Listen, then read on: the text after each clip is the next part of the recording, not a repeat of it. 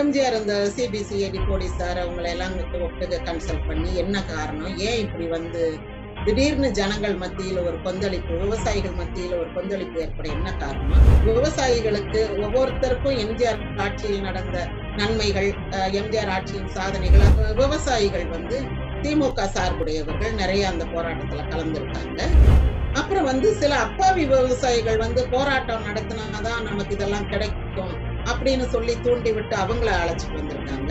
இவர் பாட்டுக்கு சினிமாவில் நடிக்கிறேன்னு சொல்லிக்கிட்டு இருக்காரு. இவர் இந்த நல்லது செய்வாருன்னு தானே இவரை நம்ம ஆட்சிக்கு கொண்டு வந்தோம். அப்படின்ற மாதிரி மக்கள் மத்தியில ஒரு அதிருப்தியை பரப்பி இப்படி இது வந்து ஒரு திட்டமிட்டு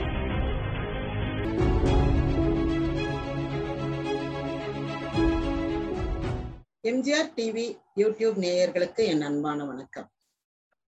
நம்ம போன எபிசோட்ல எம்ஜிஆர் சினிமால நடிக்க போனாரு.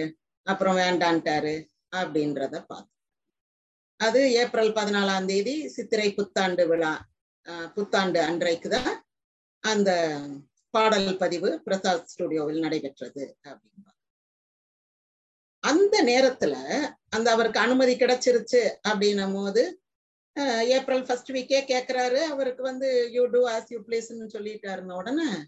இங்க அந்த நேரத்துல வந்து ஒரு பெரிய போராட்டம்.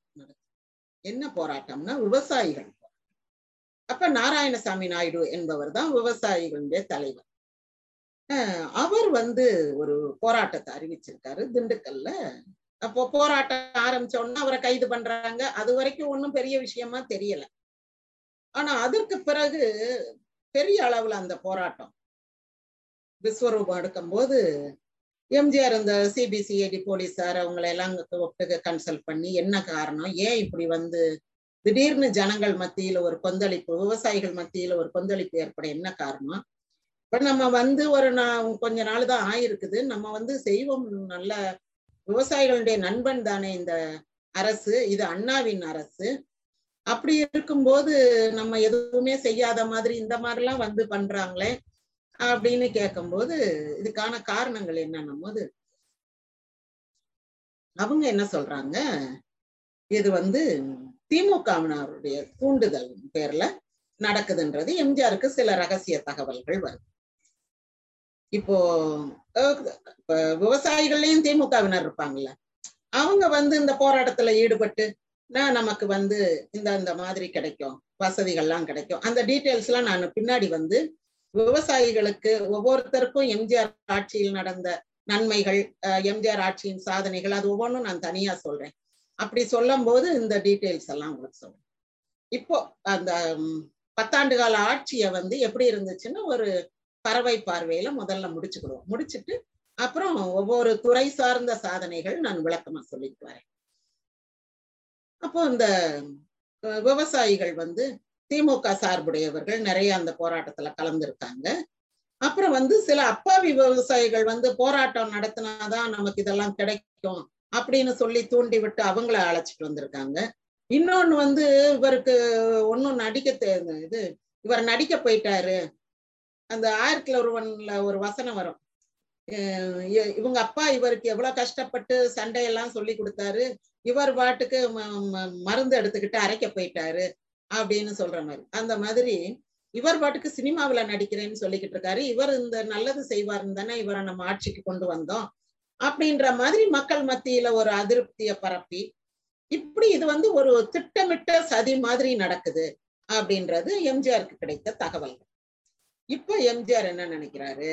இது வந்து ரொம்ப கடுமையாக ஒடுக்கப்பட வேண்டிய ஒரு தீமையான ஒரு விஷயம். இப்படி வந்து இந்த அதிருப்தியாளர் அதிருப்தியை வளர விட்டோம்னா இது நமக்கு எப்பவுமே மக்கள் மத்தியில ஒ- ஒரு விதமான ஒரு முணுமுணுப்பை கொண்டு வந்துரும்.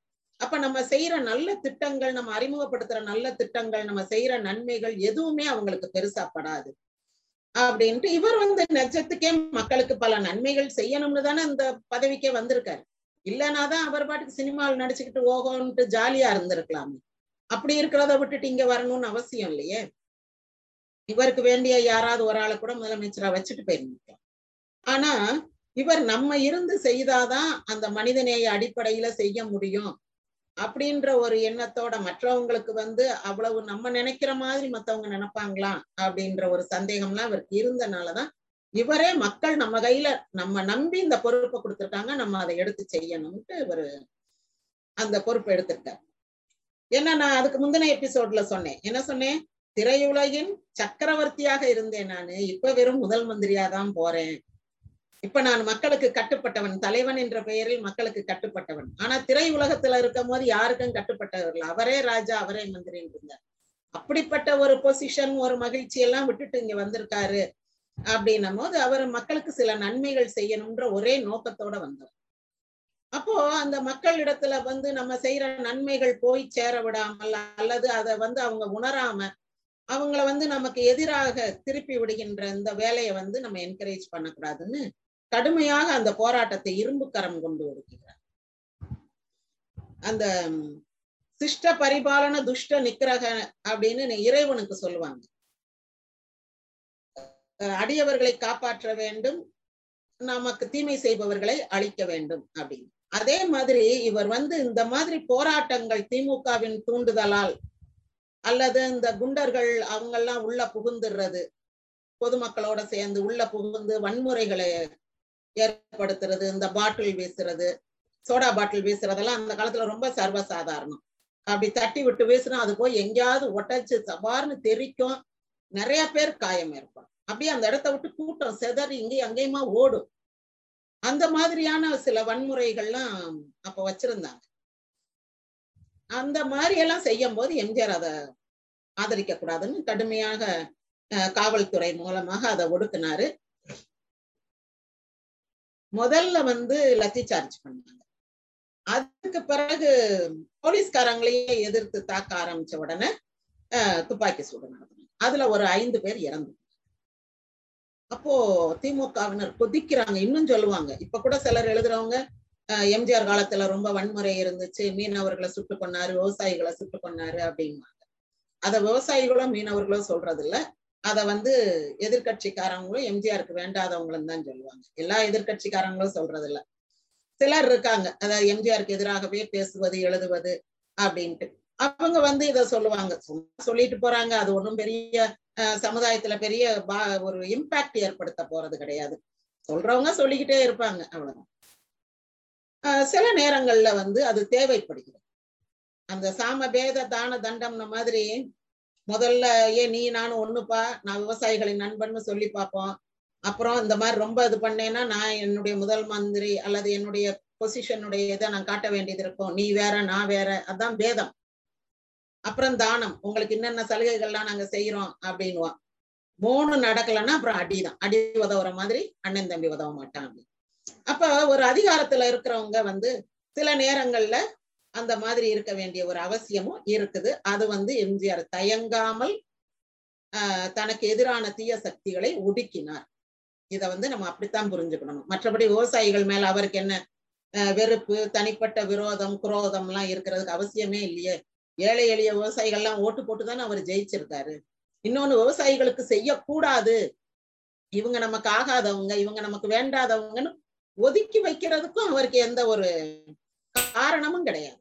அதனால வேண்டாத சக்திகள் அதுக்குள்ள புகுந்து அவர்களை முன்ன முன்னிறுத்தி இவங்க பின்னாடி இருந்து சில அராஜகத்தில் ஈடுபடும் போது அவர் வந்து கடுமையாக அதை அடக்கி கொடுக்கிறாரு.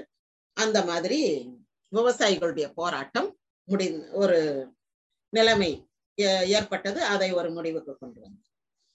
இதுக்கு அடுத்து அவர் என்ன செய்தார்னா இது ஏப்ரல் மே இந்த மாதிரி இருக்கும்போது அடுத்து செப்டம்பர் வரும்போது பெரியாருடைய நூற்றாண்டு வந்துருச்சு. செப்டம்பர் பதினெட்டு. அப்போ அவர் ஈரோடு பெரியார் பிறந்த ஈரோட்டை பெரியார் மாவட்டம் என்று பெயர் வைக்கிறார். வச்சு அந்த நூற்றாண்டு விழாவை ஒரு வருஷம் அரசு விழாவாக முழுக்க முழுக்க கொண்டார். அப்ப அந்த திராவிட இயக்க வள்ளல் என்றே இந்த ஒரு பிரபாகரன் என்பவர் கீற்றுன்ற ஒரு இது இதுல எழுதியிருப்பார் ஒரு கட்டுரை. அவரும் சொல்லியிருக்காரு இந்த மாதிரி இந்த வன்முறை இதெல்லாம் அவர் ஒண்ணும் விமர்சனத்திற்கு அப்பாற்பட்டவர் அல்ல. இப்படிப்பட்ட வன்முறைகள்லாம் அவருடைய ஆட்சி காலத்துல நடந்திருக்கு. அதெல்லாம் உண்மைதான். அதோட சேர்ந்து இதையும் நம்ம ஒப்புக்கொள்ளணும். எம்ஜிஆர் வந்து ஆர் எஸ் எஸ் அந்த மாதிரி ஒரு வலதுசாரித்தன்மை கொண்டவர் கிடையாது கொள்கை உடையவர் கிடையாது. அவர் வந்து திராவிட இயக்கத்தின் வள்ளல்னே சொல்லலாம். திராவிட இயக்க கொள்கைகளை அவ்வளவு சீராக பின்பற்றியவர் அப்படின்றார். இத வந்து இப்ப முதல்ல அவர் பதவிக்கு வரும்போது அவர்கிட்ட நிருபர்கள் கேக்குறாங்க ஹவு டு யூ ஃபீல் அதை ஒண்ணு கேட்பாங்கல்ல நீங்க எப்படி உணர்றீங்கன்னு? அப்ப எம்ஜிஆர் சொல்றாரு அண்ணா இருந்திருந்தா எப்படி ஆட்சி நடக்குமோ அதே மாதிரி நான் ஆட்சி நடத்துவேன் அப்படின்றார்.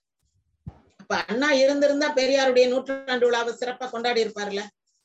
எம்ஜிஆர் பெரியாருக்கு பாரதியாருக்கு பாரதிதாசனுக்கு இந்த மாதிரி நல்லா விழா எடுத்தாரு. தமிழறிஞர்களுக்கு சமூக காவலர்களுக்கு எல்லாம் ரொம்ப சிறப்பா. எம்ஜிஆர் எது செஞ்சாலும் சிறப்பா செய்வார். அதை நினைச்சு பாக்குற மாதிரி இருக்கணும். அது மாதிரி யாரும் செய்யவே இல்லைன்னு நினைச்சு பாக்குற மாதிரி. இப்ப தஞ்சாவூர் தமிழ் பல்கலைக்கழகமாகட்டும் அந்த மகளிருக்கான பல்கலைக்கழகம் உலக தமிழ் மாநாடு எது செய்தாலும் இது மாதிரி உண்டா அப்படின்ற மாதிரிதான் அவர் செய்வார். அவ்வளவு தூரம் நல்லா யோசித்து சிறப்பா காலத்தால நிற்கக்கூடிய அளவுக்கு அவருக்கு அந்த திங்கிங் ப்ராசஸ் இருக்குல்ல. மெட்டிகுலஸ் பிளானிங் அதெல்லாம் அவர் ஏற்கனவே பழகுனவர்ன்றனால ஃபீல்டு மாறி இருக்கு. அப்ப இங்க உள்ள அறிஞர்கள் இங்க உள்ள அதிகாரிகள் நல நலம் விரும்பிகள்லாம் இருக்கத்தானே செய்யறாங்க அவங்களோட சேர்ந்து சிந்திக்கும் போது அது நல்லா வெற்றிகரமாக சிறப்பாக வருகிறது. அப்போ என்ன செய்யறாரு பெரியாருடைய நூற்றாண்டு கொண்டாடும் போது ஒரு முக்கியமான வேலை செய்யறாரு அது வேற யாருமே செய்யல செய்ய முடியல. ஏன்னா தமிழறிஞர்கள் வந்து உடனே அது எப்படி? அப்படி இப்படின்னு நை நைனுவாங்க அப்போ இவர் என்ன பண்றாரு? பெரியாருடைய எழுத்து சீர்திருத்தத்தை நடைமுறைக்கு கொண்டு வருகிறார். என்ன எழுத்து சீர்திருத்தம்? இப்ப இருக்கிறவங்களுக்கு தெரியாது. இப்ப வந்து ஆஹ் நான் மூணு சுழி நா போட்டு துணை எழுத்து போடுறீங்க. அப்ப நாங்க என்ன பண்ணுவோம்னா மூணு சுழி நாவை முடிக்காம அப்படியே ஒரு சுத்து சுத்திடுவோம். நீங்க அண்ணாதுரை சிக்னேச்சர் பாத்தீங்கன்னா தெரியும். இன்னுக்கு அடுத்து மூணு சுழி இன்னு அடுத்து நான் எப்படி போட்டிருக்காருன்னு பார்த்தா நீங்க தெரிஞ்சுக்கலாம். அது மாதிரி இப்ப வந்து மழை அல்லது இலை அப்படின்னு எழுதும் போது என்ன எழுதுறீங்க? ஒரு ஐகாரம் போட்டு லாலா எழுதுறீங்க. அப்ப அப்படி கிடையாது. அந்த ஐகாரம் கைக்கு போடுற ஐகாரம்னு சொல்லுவோம்ல. கை அப்படின்னா காவுக்கு முன்னாடி போடுற ஒரு எழுத்து இருக்கு இல்லையா? அதுக்கு பேரு ஐகாரம் தான் ஐன்றதுக்கும் ஐகாரம் தான் இதுக்கும் அதுதான். அது மாதிரி எழுத மாட்டோம் நாங்க. அப்போ வந்து எப்படின்னா இந்த லா லா நா நா இதுக்கெல்லாம் மேல அப்படி ஒரு கொக்கி மாதிரி போடுவோம். அப்போ பெரியார் மட்டும் அவருடைய விடுதலை பத்திரிகையில லை எழுதும் போது இந்த ரவுண்டு ஐகாரம் போட்டு லா போடுவார். குண்டுலாம் அதுதான் பெரியார் எழுத்து சீர்திருத்தம். இந்த மேல போடுற கொம்பு லை லை நை நைக்கு மேல போடுற கொம்ப எடுத்துட்டு எல்லாத்துக்கும் ஒரே மாதிரி. எப்படி கை சை பை எழுதுவோமோ அதே மாதிரியே நை லை எல்லாம். அப்ப வந்து இந்த நோ அந்த மாதிரி எழுதுறது. அதுவும் எழுதும் போதும் இந்த நா அப்படி சுத்துறது கிடையாது. மூணு சுழினா ரெண்டு சுழினா லா அதெல்லாம் இப்படி சுத்துவாங்க. அதத்தான் அவர் வாவூசி சுப்பிரமணிய சிவாவோட ஞானபானுல குறிப்பிட்டிருப்பார். இந்த ஓணான் இருக்குல்ல ஓணானுடைய சுருண்ட வால் மாதிரி இருக்கு. அதுக்கு ஒரு ஓமை என்று சிலர் சொல்கிறார்கள். இந்த எழுத்தை வந்து மாற்ற வேண்டும் என்று கருதுகிறார்கள். இதற்கு துணை எழுத்தே போட்டுடலான்னு சொல்றாங்க. இப்ப நானா நான் அப்படி சுத்தாம மூணு சுழி நா போட்டு அல்லது ரெண்டு சுழி நா போட்டு பக்கத்துல துணை எழுத்து. கா சா பா தா எப்படி எழுதுறோமோ அதே மாதிரி. இந்த ந ரெண்டு சுழினா மூணு சுழினா லாலா இந்த நாலு எழுத்தும் தான் இந்த பிரச்சனையில மாட்டிக்கிட்டு இருந்துச்சு. இத வந்து மாத்தலாம்னு சொல்றாங்கன்ட்டு வவுசி எழுதியிருப்பாரு ஞானபானு. அதுக்கு பிறகு குமரப்பான் ஒருத்தர் குமரன்ற அவருடைய பத்திரிகை காரக்குடியில இருந்து வந்துச்சு. அதுல இந்த எழுத்துக்களை பயன்படுத்தி அவர் கட்டுரையை எழுதினார். இப்ப அண்ணாமலைனா நாவுக்கு அடுத்து மூணு சுழி அடுத்து துணை எழுத்து போட்டு. இப்ப அப்படித்தான் எழுதுறாங்க. அப்ப அப்படி கிடையாது. ஆனா அவர் இந்த எழுத்துக்களை போட்டு குமரன் பத்திரிகையில எழுதினார். ஆனா பாவானார் மாதிரி ஆட்கள் தேவநேய பாவானார் மாதிரி ஆட்கள்லாம் அது கடுமையா எதிர்ப்பு தெரிவிச்சாங்க. இதெல்லாம் ஆங்கில வழி மோகம் அவங்கதான் இப்படி பண்ணுவாங்க. நம்ம வந்து எப்படி இருக்கோ அப்படியே ஃபாலோ பண்ணணும் அப்படின்னு. இத மாப்போசி குறிப்பிட்டார் தன்னுடைய நூல்ல. ஆனா வாசே குழந்தைசாமி என்பவர். அவர் ஒரு பேரறிஞர். பின்னாடி வீசி எல்லாம் இருந்தார். அவர் வந்து இல்ல கண்டிப்பா எழுத்து சீர்திருத்தம் கொண்டு வரணும். இப்படி ஒவ்வொரு எழுத்தும் ஒவ்வொரு மாதிரி இருக்கக்கூடாது. இப்ப நான்லாம் அமெரிக்கன் ஸ்டூடெண்ட்ஸ்க்கு தமிழ் நடத்தியிருக்கேன். பெரிய பிரச்சனை இந்த ஊ சீரீஸ்ல நீங்க பாருங்க கூ ஒரு மாதிரி போடுவான். சூ ஒரு மாதிரி. பூ இன்னொரு மாதிரி. டூ மூ டூ மூ கூ எல்லாம் இப்படி சுத்தணும். சூ அது ஒண்ணு மட்டும் தனியா நிக்கும் சின்ன கோடா. அப்புறம் பூ ஊ எல்லாம் கொஞ்சம் நீள கோடு. அப்புறம் ரூ நூ லூ எல்லாம் இப்படி மடிச்சு. அப்ப ஒரு எழுத்துக்கு அஞ்சு வகையா சொல்லித்தாங்க. ஒரு ஒலி ஊ பூ சூ டூ தூ பூ ரூ நூ நூ நூ. அந்த மாதிரி வரக்கூடிய அந்த பதினெட்டு மெய்யெழுத்தும் உயிர் மெய்யெழுத்து. இக் பிளஸ் ஓ இச் பிளஸ் ஓ இத் பிளஸ் ஓன்னு வர்றதாக அஞ்சு வகையில சொல்லித்தாங்க. இப்படி இப்ப எங்களுக்கு அந்த டிஃபிகல்ட்டி தெரியும். இங்க இருக்கிறவங்களுக்குமே பிள்ளைகளுக்கு படிப்பு சொல்லி கொடுக்கும் போது ஏ அப்படித்தான் எழுது. அப்படின்னு சொல்லக்கூடாது. அது எப்படி எழுதணும்னு அது- அது ரீசன் கேட்கும் ஏமா கூ அப்படி எழுதுறியா சரி கூவண்ணா வந்து மேல அப்படி சுத்த முடியுதா? டூ சுத்துறோம். கூவண்ணா சுத்த முடியுமா? முடியாது. அதுக்கு இங்கிட்டு ஒரு ஊ மாதிரி சேர்க்கணும். இப்படி இருக்கும் போது இந்த நியூ லாங்குவேஜ் லேர்னர்ஸ்க்கு வந்து ரொம்ப கஷ்டம். அது நம்ம பிள்ளைகளுக்கு நம்ம வந்து இப்படித்தான் படி அதுதான் அப்படின்னு சொல்லி கொடுத்தனால அதுகளும் எதிர்த்து பேசாது தமிழ் இஸ் வெரி டிஃபிகல்ட் லாங்குவேஜ்னு போயிடும் ஏன்னா இங்கிலீஷ்ல இந்த ரைட்டிங்ல டிஃபிகல்ட்டி கிடையாது. எதில் எல்லாத்துலயும் ஏதோ ஒரு கஷ்டம் ஒரு வித்தியாசங்கள் இருக்கும். எல்லாம் ஒரே மாதிரி இருக்க முடியாது. பட் இது எழுத்து சீர்திருத்தம் என்பது செய்யக்கூடியது. ஆனா தமிழறிஞர்கள் வந்து செய்ய விட மாட்டாங்க. அது இருக்கிற மாதிரியே இருக்கணும். இப்ப பெரியாருடைய மீதி எழுத்து சீர்திருத்தம் இந்த நை இலை துணை எழுத்து போடுறதெல்லாம் எம்ஜிஆர் மற்ற தமிழறிஞர்களோட உட்கார்ந்து பேசும்போது ஒத்துக்கிட்டாங்க. ஒத்துக்கிட்டாங்க. பெரியார் வந்து ஐ அவுட் இப்ப உயிரெழுத்துல ஏழு நெடில் ஐந்து குறில் அ வந்துடும் இ உ ஏ ஓ வந்துரும். அது போக ஐ ஒண்ணு அவு ஒண்ணும் இருக்கும். ஏழு நெட்டில் அந்த ஐ அவ பெரியார் எப்படி எழுதுவாரு? ஆனா யகர ஒற்று ஆனா வகர ஒற்று அவ்வையார்னா ஆ இவ்வு வையு அப்படி எழுதுவாரு. அவு அப்படின்னு ஒரு எழுத்து இருக்குல்ல அந்த ஓனா போட்டு லானா போடுறது. உளவையார்னு அதை சில சமயம் வாசித்துருவாங்க. அந்த மாதிரி எழுத மாட்டாரு பெரியார். பெரியார் வந்து எப்பவுமே மேக் இட் சிம்பிள் லைஃபா இருக்கட்டும் லாங்குவேஜா இருக்கட்டும் மேக் இட் சிம்பிள் ஏன் வந்து ரொம்ப காம்ப்ளிகேட் பண்ணிக்கிறேன்ற ஒரு ஐடியா உள்ளவர் அவ்வையார்னு எழுதிடுவார். அது மட்டும் தமிழறிஞர்கள் ஒப்புக்கொள்ளல. என்ன சொன்னாங்கன்னா அது உயிரெழுத்து பன்னெண்டுன்னு இருக்குது.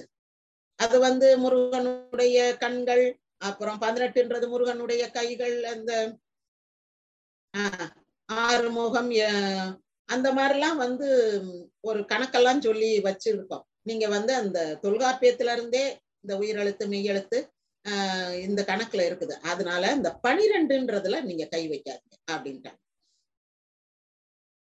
சரி நீ எம்ஜிஆர் அதை விட்டுட்டாரு. ரைட் உங்க பிரியம். இந்த மீதி எழுத்துக்கள்ல மட்டும் கொஞ்சம் மாத்திடலாம் அப்படின்ட்டு அந்த ஐ அவ்வ விட்டுட்டு மீதி எல்லாம் மாத்திட்டாங்க. ஐ அவ கூட லிங்குவிஸ்டிக்ஸ் அடிப்படையில பார்த்தா அது டிஃப்தாங்ஸ் டிஃப்தாங்ஸ்னா கூட்டுயிர் ஆ ஊ சேர்ந்ததுதான் ஔ. ஆ ஈ சேர்ந்ததுதான் ஐ. அந்த ஈ வந்து பாதியில நிக்கும் அவ்வளவுதான். அதை கூட்டு உயிர்னு சொல்லுவோம். டிஃப்தாங்ஸ் அப்படின்னு சொல்லுவோம். அது தனி உயிர் கிடையாது. சரி எப்படியோ பன்னெண்டுன்னு மரபு இலக்கணத்துல சொல்லப்பட்டிருக்கு. உயிரெழுத்துக்கள் அதனால அந்த பன்னெண்டு அப்படியே இருக்கட்டும் ஐ அவ விட்டுருவோம். மீதி எல்லாம் மாத்திடுவோம்னு மாத்திட்டாங்க. இது வந்து ஒரு பெரிய புரட்சி. ஏன்னா நம்ம வந்து பாரம்பரியம் மரபுன்றதுல ரொம்ப பிடிப்பு உள்ளவங்க ஏன்னா நமக்கு இருக்கு. இப்ப அமெரிக்காக்காரனுக்கு பாரம்பரியம் கிடையாது. ஆனா பிரிட்டிஷ்காரனுக்கு இருக்கு. அந்த மாதிரி இந்திக்காரனுக்கு பாரம்பரியம் கிடையாது. ஆனா தமிழனுக்கு உண்டு. அப்ப நம்ம வந்து நம்முடைய தமிழ் மரபு தமிழ் பாரம்பரியம்னு அத அதுல வந்து we have a hold over it அதுல வந்து நமக்கு பற்று வைக்கிறதுக்கு காரணம் இருக்கு. அப்ப இந்த மாதிரி மாற்றங்கள்லாம் எளிதில் வராது. பட் எம்ஜிஆர் அது வந்து ரொம்ப ஒரு பாராட்டக்கூடிய ஒரு முயற்சி. அது மட்டும் இல்ல எழுத்து சீர்திருத்தம் கொண்டு வந்தார். அதற்கு பிறகு என்ன செய்தார்னா ஆஹ் ஒரு வருஷம் முழுக்க எல்லா இடத்துலயும் பெரியாருடைய கருத்துக்களை பரப்புகின்ற வகையில எல்லா இடத்துலயும் விழா கொண்டாடினாரு. அப்புறம் அந்த பெரியாருடைய சுடர் ஏன்னா அவர் வந்து பகுத்தறிவு பகலவன் இல்லையா? ஒரு விளக்கேற்றியவர்ல அறியாமை மூட பழக்க வழக்கங்கள் அது இது அந்த ஜனாதர்ம வேறுபாடு நம்ம கால்ல இருந்து பிறந்தோம் அவங்க தலையில இருந்து பிறந்தவங்க அவங்க உசந்த சாதி நம்ம தாழ்ந்த சாதி அவங்க சொல்றபடி நம்ம கேட்கணும். அவங்க கோயிலுக்குலாம் நம்ம போகக்கூடாது அப்படின்லாம் நினைச்சுக்கிட்டு இருந்த ஒரு காலகட்டத்தை மாத்தினவர் பெரியார். மனுஷனுக்குள்ள என்னையா வித்தியாசம் அப்படின்ற அளவுக்கு கொண்டு வந்தது அதனால அவர் அந்த அறியாமை என்ற இருளை விளக்கினார்ன்றனால அந்த ஒரு சுடர் ஒரு ஜோதி எரியிற மாதிரி கையில ஒரு கை வந்து ஒரு விளக்கை ஏந்தி இருக்கிற மாதிரி. அப்படி வந்து ஒரு சிற்பத்தை அஹ், எல்லா மா- வைக்க சொன்னார் எம்ஜிஆர். அது வைக்கும்போது எல்லாருக்கும் அதை பார்க்கும்போது அந்த பகுத்தறிவு சுடர் அப்படின்ற ஒரு பொருள் வந்து நமக்கு கிடைக்கும். இந்த வகையில இதுல இன்னும் குறிப்பிட்டு சொல்லணும்னா இந்த காங்கிரஸ் பீரியட் முடிஞ்ச பிறகு இந்த டிஎம்கே அண்ணா டிஎம்கே பீரியட்லாம் வந்த பிறகுதான் நிறைய பேர் வந்து இப்ப குறிப்பா பெண்கள்லாம் நிறைய வெளியில போறது வர்றது சமத்துவம் பேசுறது அந்த மாதிரி சமத்துவம் பேசுறது குரல் கொடுத்தல் அப்படின்ற ஒரு அளவுக்கெல்லாம் அவங்க டெவலப் ஆனாங்க அதெல்லாம் வந்து இந்த பெரியாருடைய வழியில வந்தனாலதான் நம்ம நம்ம மாநிலத்துல மட்டும் அது வந்து அவ்வளவு உறுதியா இருக்கு. சிறப்பாகவும் இருக்கு. இந்த வகையில வந்து பெரியார் நூற்றாண்டு விழாவை எம்ஜிஆர் சிறப்பாக கொண்டாடினார். இதுக்கு அடுத்து அவருக்கு என்ன ஒரு தொந்தரவுகள்லாம் வருது அதை அவர் எப்படி சமாளிக்கிறாருன்னு அடுத்த எபிசோட்ல சொல்றேன். நன்றி வணக்கம். இந்த காலத்து இளைஞர்கள் வந்து பழைய விஷயங்களை இப்போ நம்ம சரித்திரம் படிக்கிற மாதிரி நம்முடைய பழைய நம்ம நாட்டில் நடந்தது. தலைவர்கள் எப்படி எப்படி வந்து ஆட்சி செஞ்சாங்க என்னென்ன சாதுரியத்தை பயன்படுத்தினாங்க அப்படிங்கிறத இந்த- இந்த காலத்து இளைஞர்கள் வந்து தெரிந்து கொள்ள வேண்டும். அப்படிங்கிற ஒரு எண்ணத்தில் தான் வந்து எம்ஜிஆரை பற்றிய சில சுவையான தகவல்களை நம்ம சொல்கிறோம் அதிமுகவின் ஐம்பது ஆண்டு கால வரலாற்றில் சிறப்பு சேர்க்கும் விதமாக எம்ஜிஆரின் அரசியல் பயணம் அண்ணா முதல் அண்ணா திமுக வரை வரலாற்று தொடர். ஒவ்வொரு திங்கள் மற்றும் வியாழன் மாலை ஐந்து மணிக்கு உங்கள் எம்ஜிஆர் டிவி யூடியூப் சேனலில் பதிவேற்றப்படும். காண தவறாதீர்கள். சேனலை சப்ஸ்கிரைப் பண்ணிட்டீங்களா? பண்ணலனா மறக்காம சப்ஸ்கிரைப் பண்ணுங்க. சப்ஸ்கிரைப் பட்டனையும் பெல் ஐக்கனையும் உடனடியாக கிளிக் பண்ணுங்க.